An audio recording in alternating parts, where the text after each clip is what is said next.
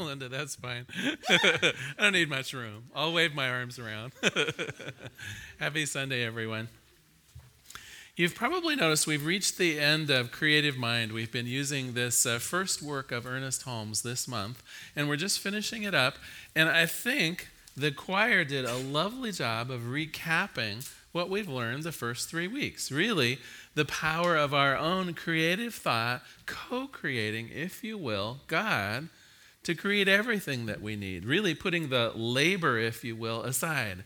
It is simply through the power of our own thinking, through our own beliefs, through the power of our own mind. We, we talked about, I think, in week one, the idea of our word, simply through the power of our own word moving forth into the universe, creating what we need, what we want, what we desire. So, how's that going? I, I, guess I ask this from a couple perspectives because I know that uh, just the mere fact that you're here, I would guess you've experienced some success at it. Uh, uh, I mean, I know there are a few first time visitors here, and that might not be true for you. But anyone who's been to one of our centers a, a few times, I think, has begun to recognize the power of our own word. And, and over time, in fact, have cultivated that, have made that part of who we are, trying to make sure that our thoughts, our beliefs, our uh, um, really our mental pictures, the, the idea that we have about the world are what we want to experience because we know that that's what's going to happen. We know that when we have thoughts of love and life, we're going to begin seeing more love and life in our world. When we have thoughts of joy and peace, we're going to be seeing more of that in the world. But I want to maybe throw just for a moment a monkey wrench in that. Let me. Uh, read how Ernest Holmes starts this segment of the, the last little bit in Creative Mind.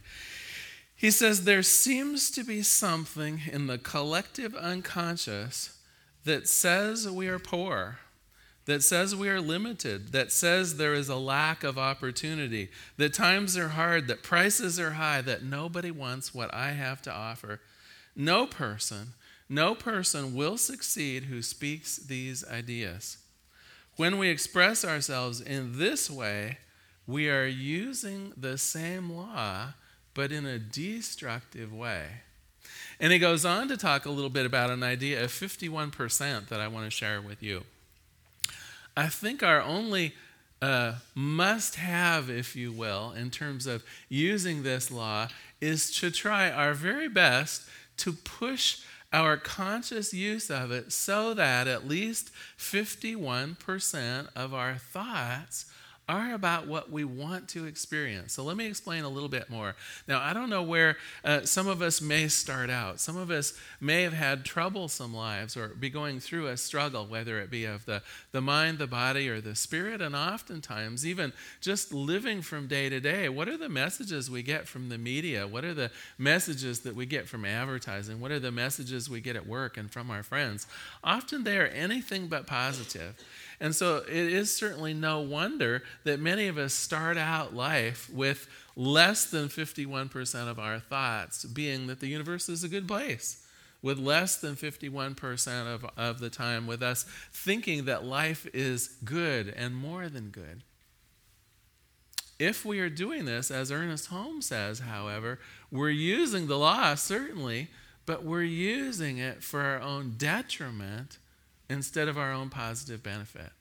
And so his idea, and I, and I share it with you freely, is that we can evolve, that there is the ability, the capability, and I want to today suggest the obligation even, for us to evolve to the point where at least 51% of the time our thoughts are on the positive side of things because that acts as that snowball. Then, then 52% is equally easy as 51 was. Then 55 and 60%. Then 80% seems totally doable because we're building upon the success. We're building upon the positive thinking that has produced positive results and, and then feeds us more into that. So, for my own part, where am I? I think, you know, by and large, I've been in the teachings of Science of Mind now about a dozen years, and I would like to suggest I was trying to figure this out the other day and looking through my journals of writings and things like that, and I think I'm about 70%. About 70% of the thoughts and beliefs and ideas in my head, I would say, most days are on the positive. Most days I'm affirming what I want to experience. My, my heart is open. Most days, 70% of the time, I would say I'm having thoughts towards the good. But oh my gosh, the other times, right? It's like you drive up to a freeway entrance and who's standing there, right? A gentleman or a young woman with a sign. It's like there's lack staring me right in the face again. And even though it's not my lack, the mere fact that I look at this person and say, oh my gosh, here's someone that doesn't even have enough food for today. They're, they're here at the freeway. Do you know what I'm doing though? When I'm doing that, even though it's about someone else, I'm affirming that lack is real.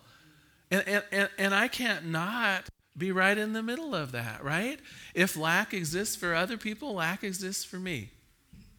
Or, or maybe I'll be watching some television and I'll see a, a, couple on TV just go at each other, you know, very hurtful, very cruel, or something like that. And for a moment there, even though it's TV, even though I know it's made up, right? My heart is right there with them. And I think, oh my gosh, you know, if only they were seeing a counselor. I'm making story, stories about what's going on TV, right? Because it tends to kind of draw you in sometime. But even in my doing that, right? What am I doing? I'm affirming that couples have trouble, that couples have divisiveness. Even if I'm not doing it for me, the fact that I'm seeing it in someone else, the fact that I'm rationalizing in my own head how to make it better, itself is an affirmation that there's trouble. I was having, I got to just tell you, I was having a rotten day a couple days ago, and I want to share it with you. I promise this whole talk will take a turn for the better soon. But I was having a rotten day on Friday. And, uh, you know, it was one of those days where I woke up, and I don't know, I think the word melancholy maybe would be the nicest word to describe it. Because when I woke up, it seemed like everything was on the negative side. I look out in the garden. Here we have this beautiful garden, and what do I notice? That the daffodils are done blooming. Do you see where I'm going? It's like it was better last week, right? Right. So here's my, my sweet dogs, and, and, and rather than thinking of the, the love that, uh, of my sweet dogs, where, where did my thoughts go? Well, one is 18. She isn't going to be here much longer.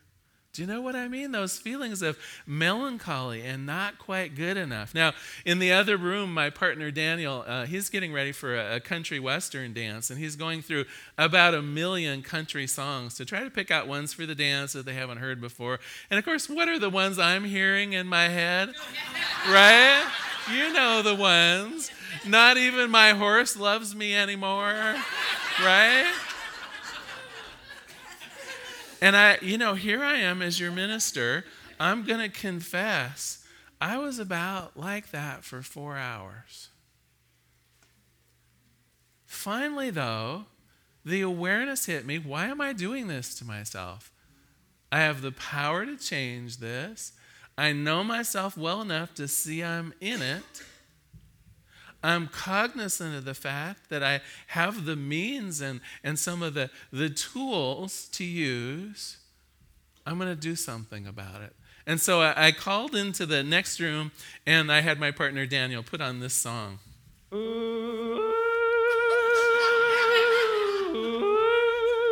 Oh, it gets worse.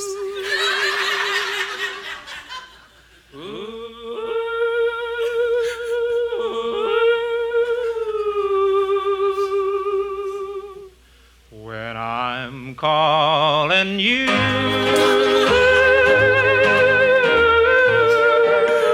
And listen for the saw. They're actually playing a saw. There it is.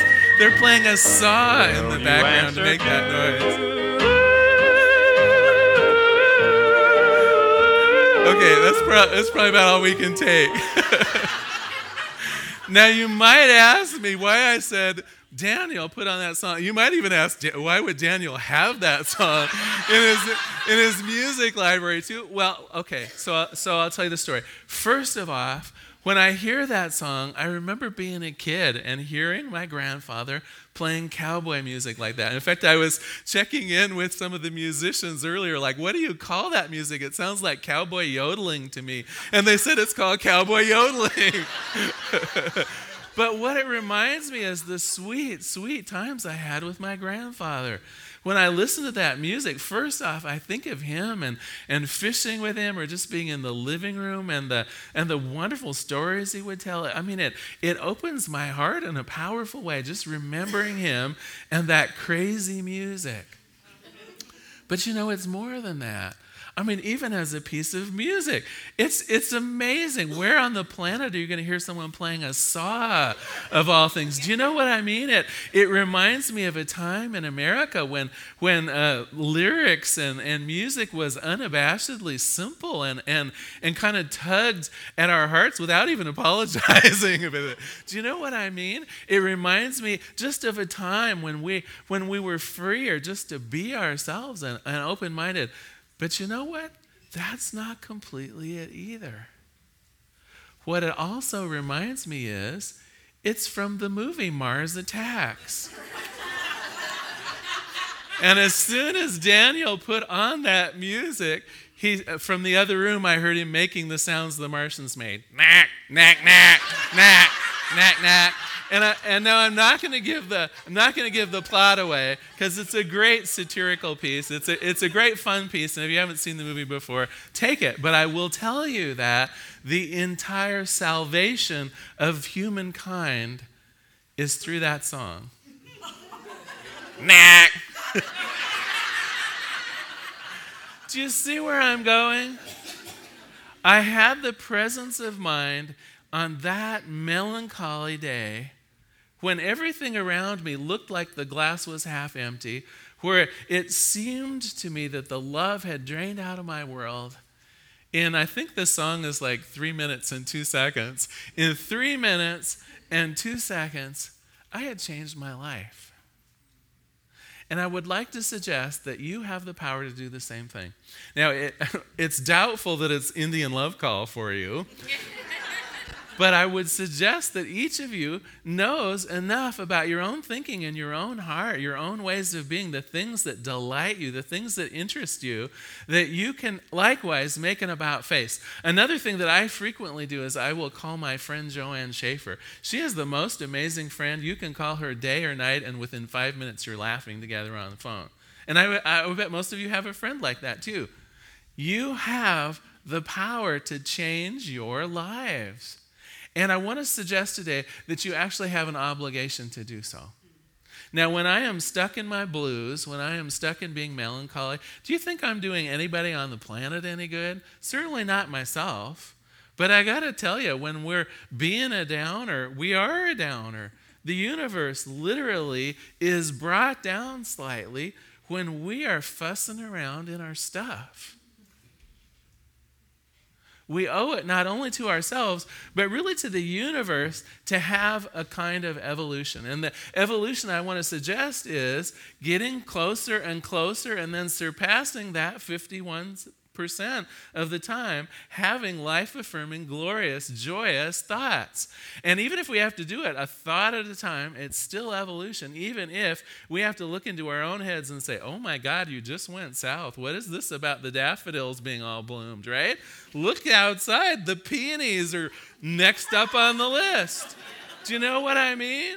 It's like even if you have to remind yourself, thought by thought by thought, to move up on that scale of life, to get yourself out of thinking negatively, it is okay. This is evolution. And I even found a joke about evolution that I want to share with you. So one day, a zookeeper noticed that the orangutan was reading. And not only was the orangutan reading, here's his reading material the Bible and Darwin's Origin of the Species. Well, in surprise, the zookeeper asked the great ape, why are you reading those books? she asked. Well, said the orangutan, I just wanted to know whether I was my brother's keeper or my keeper's brother.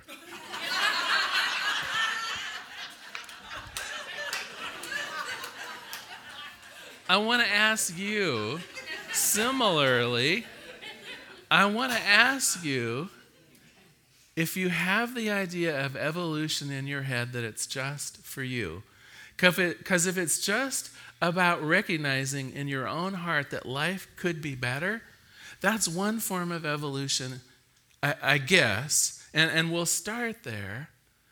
But when you are firmly placed in the 70% positive thoughts, the 80% positive thoughts, when you begin having in your own heart an evolution in your consciousness to the extent where all of your days are positive, you are, my, are a magnet. You are a tremendous magnet. It's like everyone will want to be with you, everyone will want to magnify that sense of well being. Have you ever been in a restaurant or been in a group of people where you wanted to be at the other table? Do you know what I mean? Where like your table's kind of quiet and not much is going on, and oh my God, are they having a birthday party? That is the power of the, the 70%, the 80%, the 90% of positive thinking. This is what I want for the people in this room. For the people in this room, I want not just that things are going okay, and, and, and maybe I should be satisfied with that, but you know, I'm just not. I know that the people in this room are capable of greatness in your own lives and for the planet. Every single person in this room has a gift to share. And when we're on the melancholy side, when they're on, the, as my three year old friend says, the poopy side of life, it is not going to happen. So, what is it in you that's your Indian love call? This is starting out our homework for today. Each one of us, I think, has a means by which you can do that flip over. That when you're having the, the poopy day, when you're having the melancholy day, when you're having thoughts of, of despair, or, or even just noticing that the world is a hard place to be, there is something within each person in this room that can turn that around, and that's your homework. That's the first part of your homework for next week. Next week, I want you to be able to come and tell me, you know, all I have to do is get out that photo album of my grandkids, and that flips it around. Thank you. Or I want you to come next week and you say, you know, it's not the Indian love call, but whenever I hear this piece of music, it just makes me laugh. That's fine or, or a book that you might read, or someone that you phone to get you switched around. You've got it in you, and I want you to know what it is. I want you to realize your power because it's not enough just knowing how this stuff works. We got to be using this stuff. The other thing I want to talk about so far, we've talked about the idea of evolution, the idea of incrementally weeding out the negative thoughts and bringing in more of a positive way of being, more in alignment with the, the spiritual qualities of God, kind of thought by thought or idea by idea. That if that's evolution, I also want to encourage us to do a revolution. I think we can also set ourselves up to make more progress than just a percentage or two at a time. Now, that's enough right? It's totally enough. Once you begin aware of your thinking and begin consciously changing things, it will come up. It absolutely will come up. But I also know that for each person in this room, there is something, maybe more than one thing, that would make you take a little bit of a leap, that would do a revolution in you. Now, I know many of the women in this room are signed up for the women's retreat. This is just such a tool. If anyone in this room feels that their heart isn't open enough, if any woman in this room has the sense that there's, there's something something holding you back, that your heart is in any way closed or hampered, sign up for the women's retreat. This is a leap ahead. And I'm sure any of the women that have, have been here will tell you that is a heart opening experience. I can plan on it, I can schedule it, I can be in it, and I know it will do that for me. That is more than just one degree up on that little scale. That's a leap. Likewise, for some people I know they have scheduled meditative retreats. And I want to tell you if you have spent a week or even three or four days in complete silence, you begin to know what's going on up here. without the distractions of other people talking, without the distractions of you talking, you will begin understanding what's powering the stuff in your life. And I got to tell you, the first time I went, this was not good news. This was about this was about 15 years ago and I thought, "Oh my god, well is it no wonder that my relationship is kind of horrible right now. I'm having specifically horrible thoughts about it and about life." You will learn through something like a meditative retreat how life works, how you are working because you'll have time, you'll have the silence, you'll be able to sit with your thoughts and see if they're the thoughts you want to be having. You can start just by meeting with a, one of our licensed practitioners and taking a look at some things in your spiritual practice and your spiritual life where you can get a leg up, a movement forward. What I know is, in the same way that something like the Indian love call can switch your mood, I also know that there's something in your life, something that you can do, something proactive that you can do that will make all the difference, that will give you a tremendous leg up, a spiritual revolution, if you will, in your own life. That's your second piece of homework. I would like you to think about something that you might do focused really in on your spirituality and how you can do a leg up. Not just incrementally, you know, thought by thought, do a little weeding, which is important, and, and, and I want to continue doing that. But what might really set you free? That's part two of your homework. The final result, if you will, of spiritual evolution is the evolution of the planet. We're in the middle of it. And, and I guess that would be safe to say that uh, anyone could have said that at any time in history that we're in the middle of it. But our lives, our planet right now, I think is in the middle of it in a more fundamental way. Uh, can you imagine less than 200 years ago, the thought, for instance, of slavery is what most people would have said is probably okay? We have changed the planet so rapidly in its spiritual evolution in just the last few hundred years. Right now, I would say our one of the focuses on the planet in terms of spiritual revel, uh, evolution is the treatment of women, for instance, right? Already, I think, as a people, we agree that everyone should be treated evenly. And now we're seeing the outliers, the places on the planet where women are still being treated badly. And don't they glaringly shine up? It wasn't that long ago, we would have nodded our heads and said, That's the fate of women. We're not standing for that shit anymore. Life is changing. We're in the middle of a huge evolution in consciousness. And the more that we individually evolve, the more that we are seeing our own power through our thinking, the more that we are on that positive side of life, the more we push our 51% into 52 and 58 and 59 and 70, the more that we can look at the person on the street with the sign that says, Hungry, I need help. Yes, yes, we can still offer them food, but we don't think, what a poor person, right?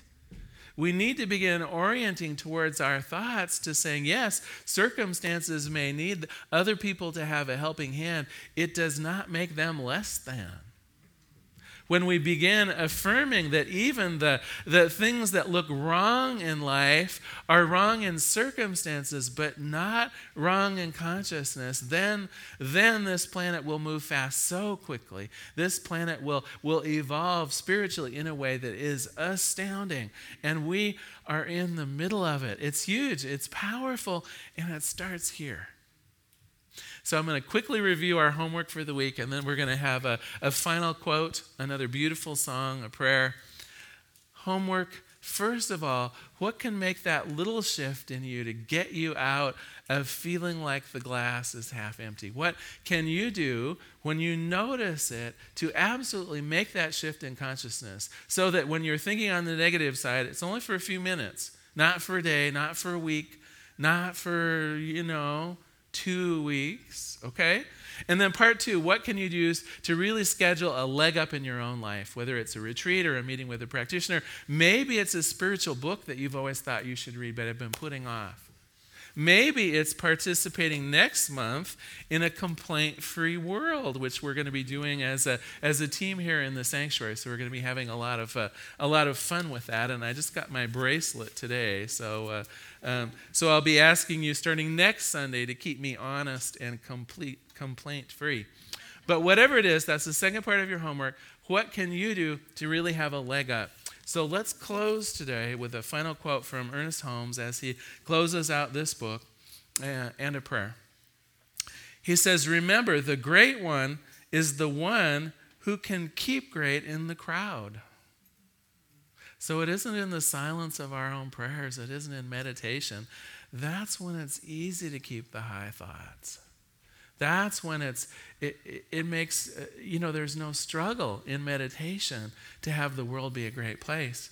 Remember the great one is the one who can keep within the crowd the calm.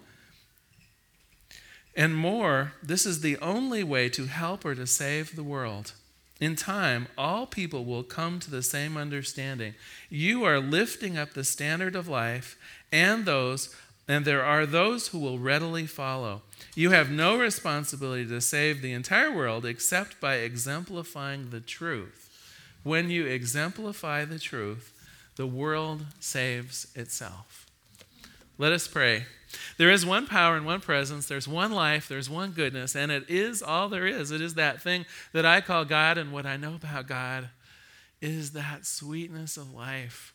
I see it as the, uh, not as the daffodils being bloomed out, I see it as the peonies getting ready.